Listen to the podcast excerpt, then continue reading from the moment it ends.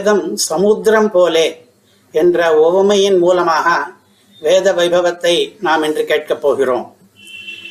வேதமாகிற சமுத்திரம் என்பது பல கிரந்தங்களிலே பல பதங்களாலே சொல்லப்படுகிறது. ஸ்ருதி சிந்து என்று கருட தண்டகத்திலே வேதோ தன்வான் என்று ஹம்ச சந்தேஷத்திலே நிகம ஜலதி என்று யதிராஜ சப்ததியிலே அகிருதக வச்சனாப்தி என்று ஆச்சாரிய சம்பூவிலே. நிகம மகார்ணவம் என்று ஆச்சாரிய விம்சதியிலே. வேதோததி என்று பகவத்கீதையின் பைசாச்ச பாஷ்யத்திலே. வேதசாஸ்திராம்புஜி என்று பாத்ம புராணத்திலே இந்த மாதிரி நிறைய சொல்லிக்கொண்டே போகலாம். எத்தனையோ உண்டு நிறைய பூர்வ கிரந்தங்கள். வேதத்தை கடலாக உருவகிக்கின்றன.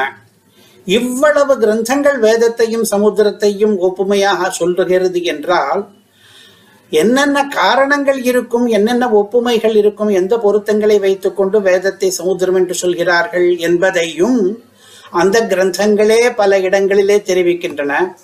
அந்த பொருத்தங்களிலே ஒப்புமைகளிலே முக்கியமாக மூன்று சொல்ல வேண்டும். சமுத்திரம் மிகவும் பெரியதாக அந் அக்கறையே தெரியாத அளவுக்கு மிக விசாலமாக பறந்து இருக்கிறது போலே வேதமும் அளவிலே மிக பெரியது என்பது முதல் ஒப்புமை. சமுத்திரம் மிகவும் ஆழமாக இருப்பது போலே வேதத்திலேயும் கருத்தாழம் உண்டு.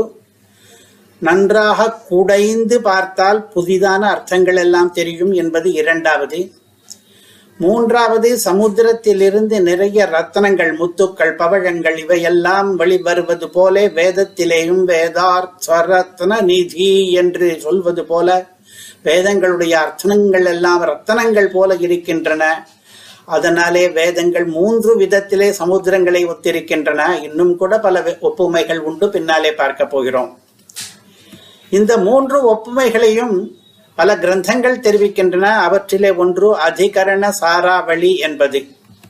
இந்த கிரந்தத்திலே கம்பீரே பிரம்ம பாகே கணயித்துமகிலம் கஃப் பிரவீண பிரமேயம் என்று ஆரம்பித்து மத்தியேஹாரம் நிதேயம் மகதி தஹதி கிம் மௌக்திகம் லப்தமப்தௌ என்று ஒரு ஸ்லோகம் முடிகிறது. அதிலே வேதத்துக்கு திருஷ்டாந்தமாக சமுத்திரத்தை சொல்லிவிட்டு மூன்று ஒப்புமைகளை வெளிப்படையாக அதிலே பேசியிருக்கிறார். நாம் ஏற்கனவே பார்த்த அதே மூன்று தான் அதாவது மிகவும் அளவில் பெரியதாக இருப்பது என்பது முதலாவது. அதை இந்த ஸ்லோகத்திலே மகதி ஜஹதி கிம் அப்தௌ என்று மகதி என்ற பதத்தாலே மிகவும் பெரியதாயிற்றே சமுத்திரம் அதே போலதான் பெரியதாயிற்று வேதத்தினுடைய பிரம்ம பாகம் என்று. இரண்டாவது கம்பீரே பிரம்ம பாகே என்று ஸ்லோகத்தின் ஆரம்பத்திலேயே கம்பீரே என்கிற பதம் இருக்கிறது ஆழமான என்று அர்த்தம்.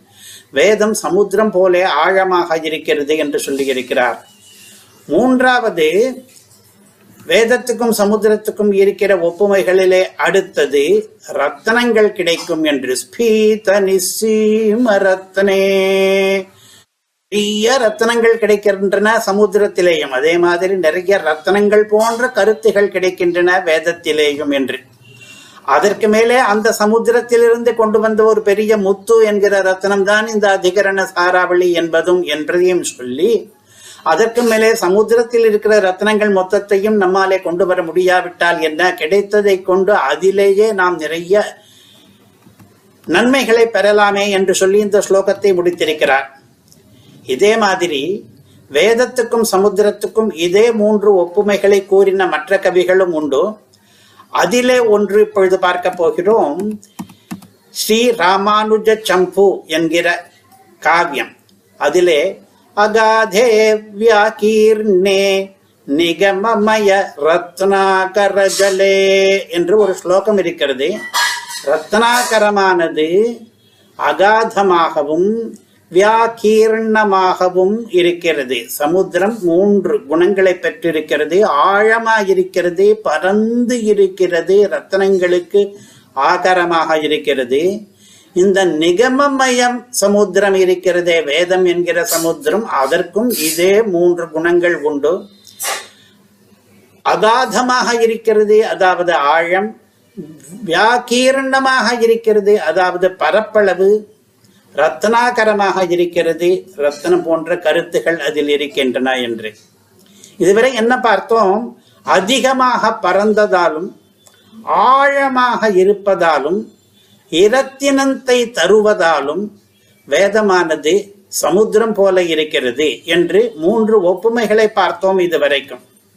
இப்பொழுது நாலாவதாக ஒரு பெருமை நாலாவதாக ஒரு பொருத்தம். சமுத்திரத்துக்கும் வேதத்துக்கும் பொதுவாக நாம் பார்க்க போகிறோம். அது பகவானுடைய திருத்தலமான பெருமை என்பது.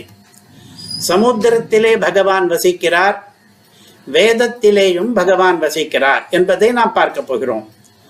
ஸ்ரீ விஷ்ணு சகசிரநாமத்திலே மகோததிஷயோந்தக என்று பெருமாளுடைய திருநாமங்களிலே ஒன்றாக மகோததிஷயா பெரிய சமுத்திரத்திலே படுத்து கொண்டிருப்பவர் என்று ஒரு திருநாமம் வருகிறது. மகாரண்ணவே ஷயானோப்சு மகம்த்வம் பூர்வமஜீஜன என்று வால்மீகி ராமாயணத்திலே உத்தரகாண்டத்திலே பிரம்மா சொல்லுகிறார் விஷ்ணுவானவர் மகார்ணவே ஷயானஹா அப்சு. பெரிய சமுத்திரத்திலே ஜலத்திலே படுத்துக்கொண்டுதான் பிரம்மாவையே சிருஷ்டி பண்ணினார் என்று. மனுஸ்மிருதியும் இதே மாதிரி சொல்கிறது. ஆபோ நாரஹ இதி புரோக்தாக ஆபோ வை நரசூனவஹ. தாயதஸ்யாயனம் பூர்வம் தேன நாராயண ஸ்மிருதா என்று. நாராயணன் என்ற பெயருக்கே இதான் அர்த்தம். நாரங்களை அஜனமாக கொண்டவன் என்று. இங்கே சொன்ன நாரங்கள் சமுத்திர ஜலங்கள் தான் அதை அஜனமாக வாசஸ்தானமாக கொண்டவன் அதனாலே நாராயணன் என்று பெயர் பெற்றான் என்று. இவ்வாறாக சகசிரநாமம் ராமாயணம் மனுஸ்மிருதி என்ற உயர்ந்த நூல்கள் எல்லாம் சமுத்திரம் பகவானுக்கு வாசஸ்தானம் என்று தெரிவிக்கின்றன. அதே மாதிரிதான் வேதமும் கூட பகவானுக்கு வாசஸ்தானம் தான் வேதத்தில் கூட பகவான் வீற்றிருக்கிறார் என்று புராணங்கள் சொல்கின்றன. உதாரணமாக பாத்ம புராணம் சொல்லுகிறது மத்தியே சிம்ஹாசனம் புண்ணியம் சர்வ வேதமயம் சுபம் என்று. பகவான் வேதமயமான ஒரு சிம்ஹாசனத்திலே திவ்யமங்கள விக்கிரக ரூபத்துடனே அமர்ந்திருக்கிறார் என்கிறது. ஆழ்வார்களும் கூட வேதத்திலே பகவான் இருக்கிறார் என்பதை அடிக்கடி சொல்வார்கள். வேங்கடத்தாயினால் வேத பண்ணகத்தாய் நீ கிடந்த பால் என்கிறது பொய்கை ஆழ்வாருடைய முதல் திருவந்தாதி. நால்வேத பண்ணகத்தாய் என்று நான்கு வேதங்களுக்கும் ஒரு பண் இருக்கிறதே இசை அதிலே அமர்ந்திருக்கிறான் பகவான் என்று. திருவேங்கடத்திலே எப்படி வீற்றிருக்கிறானோ அதே போலத்தான் வேதத்திலும் அவன் வீற்றிருக்கிறான். நால்வேத பண் என்பது கூட அவருக்கு ஒரு திருத்தலமாகத்தான் இருக்கிறது. நன்கோதும் நால்வேதத்துள்ளான் என்கிறார் பேயாழ்வார். மறையாய நால்வேதத்துள் நின்ற மலர்ச்சுடரே என்கிறார் நம்மாழ்வார். ஆகா சமுத்திரமும் வேதமும் பகவானுடைய திருத்தலங்கள் வாழும் இடங்கள். அதனாலே சமுத்திர திருஷ்டாந்தத்தாலே வேதத்தினுடைய பெருமை நமக்கு நன்றாக தெரிகிறது. இதுவரை நாலு ஒப்புமைகளை பார்த்தோம். சமுத்திரத்துக்கும் வேதத்துக்கும் இப்பொழுது ஐந்தாவது பொருத்தம் அல்லது பெருமை. திருவாய்மொழியிலே இருப்பதை பார்க்க போகிறோம். திருவாய்மொழியிலே நம்மாழ்வார் என்ன சொல்லுகிறார்? வேதத்தினுடைய ஒலியும் சமுத்திரத்தினுடைய ஒலியும் ஒரே மாதிரி இருக்கின்றன என்று. பாடு நல் வேத ஒலி பறவை திரை போல் முழங்க.